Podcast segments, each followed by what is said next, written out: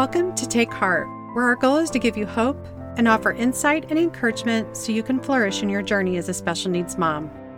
Each week, Carrie, Amy, and Sarah will explore a theme and share an inspiring story, a practical tip, and an encouraging blessing using our combined experience of over 30 years of parenting children with special needs.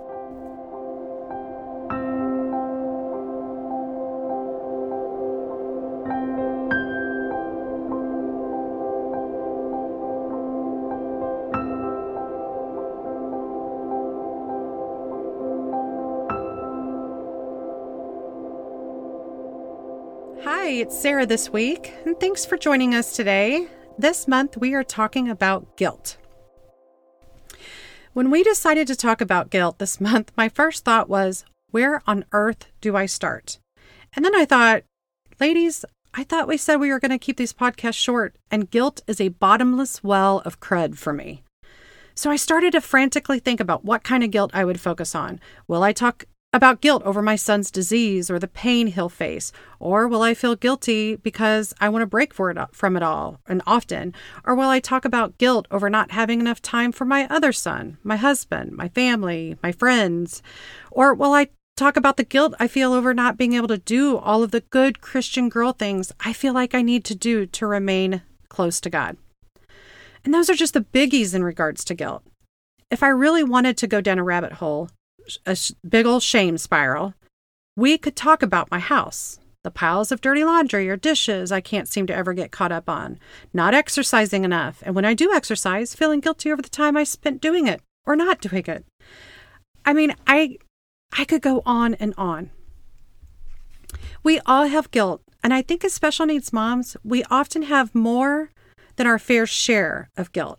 Maybe it's not more, it's just a different type of guilt. But we know that guilt isn't productive. So why do we feel it?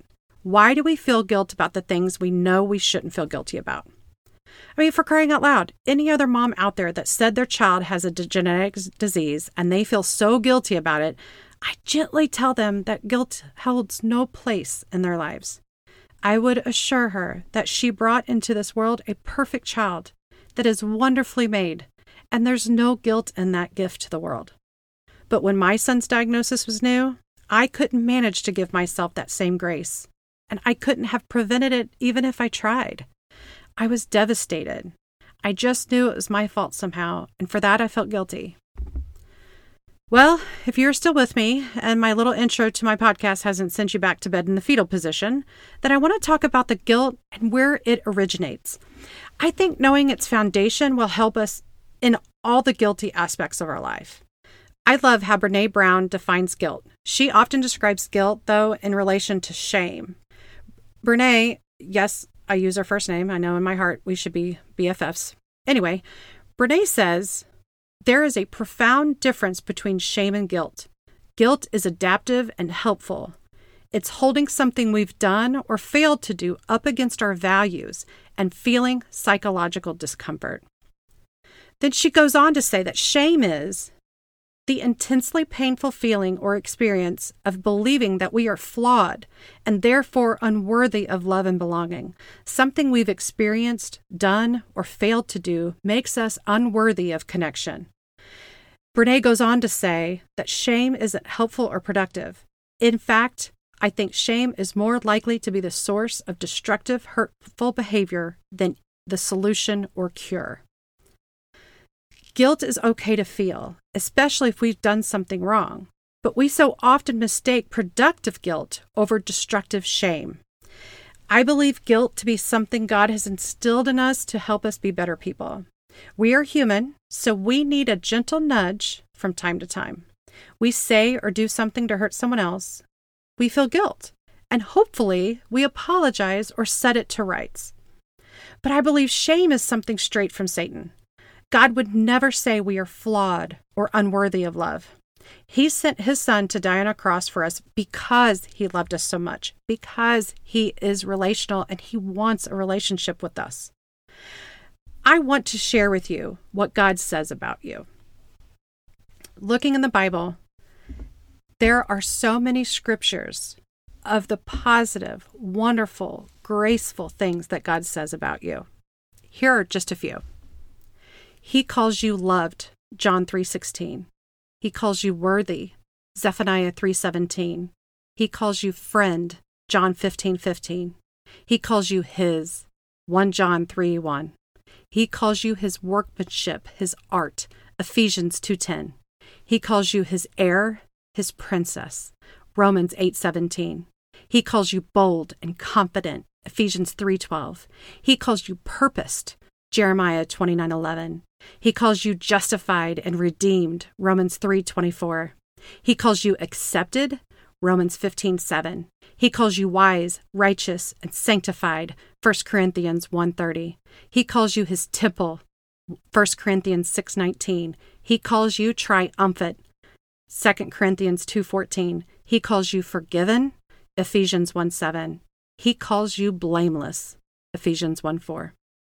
I could go on, and the hardest part of compiling those verses was narrowing down all of the beautiful things God thinks of you, thinks of us. Let's say that last one again. He calls you blameless. Blameless has no room for guilt, friend. Whatever guilt is plaguing your heart, give it to God. He doesn't think you deserve it. It did not come from him. He wants to take that from you. In fact, Christ already has.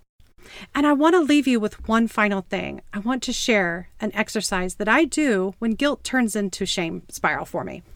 When I don't feel like I've done enough or that I am enough, I close my eyes and I use imaginative prayer. It differs, but I'll share one that I often use, and guilt is something altogether too easy for me to feel, unfortunately. So here's one that I use. Here it goes. If you're able and it helps, close your eyes and put yourself into the story instead of me. I go for a drive. It's a beautiful spring day. It started off so sunny and beautiful. As I'm driving, though, I keep getting lost. All of a sudden, before I even know it, I'm on a desolate road. It's dark, I'm lost, and I'm scared. And I realize then that this dark place I'm in, it's really thoughts. Satan has slipped in the back seat, and he's been navigating my thoughts. When I wanted to turn right and go to peace, he told me left was the right way to go, and now I find myself in guilt. When I wanted to turn around and go back to joy, he steered me towards sadness and loneliness. I pulled over because I know I can't keep going down this road any longer. I know what lies ahead, and I promised myself I wouldn't go back to that desolate place again. So there I am on the side of the road, and I'm crying. I'm hunched over with my forehead on my folded hands on the top of the steering wheel. I just want to find my way home again. I no longer want to listen to Satan's lies, and that keeps me lost and alone. So in desperation, I cry out in a broken whisper, Jesus, bring me out of this. I'm so tired, and I'm tired of being lost. I feel a soft hand on my shoulder, so I look up cautiously, and I see Jesus is riding shotgun. Satan is gone, and I see light on the road in my rearview mirror. Jesus says to me, let's turn this car around.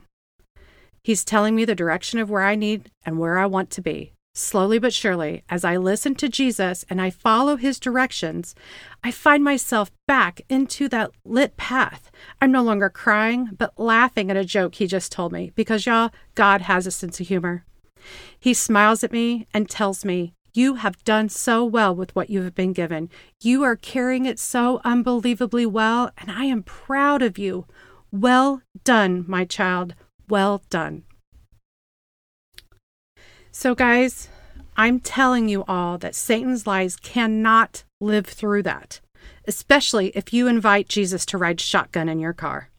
I guarantee that Jesus would not be speaking the lies of guilt, shame, and worthlessness into your heart. When you feel guilt, shame, or perhaps you feel like a failure or you feel unworthy, remember who is speaking those hateful things to you. Remember those shady tactics are from Satan himself. Remember that Satan he'll keep slipping into that back seat if you let him. He does that because he knows it works. He's been doing it since the beginning of time. He has done it since the snake slithered into the Garden of Eden. Instead of leaning into the guilt and shame, imagine what Jesus would be telling you. What would he be saying to you, his beloved, his worthy child, his prize, his princess, his work of art, his friend. Lord, you are such a good God, and thank you so much for just loving us and speaking truth into our heart. And Lord, we pray that we realize that you speak so highly of us, and you think so highly of us, and you want us to be friends. You want us to be in your kingdom. You want a relationship with us. You do not speak those hateful and hurtful things into our heart. May we just recognize where that voice is coming from, and that we learn to trust you. In your precious Son's name, amen.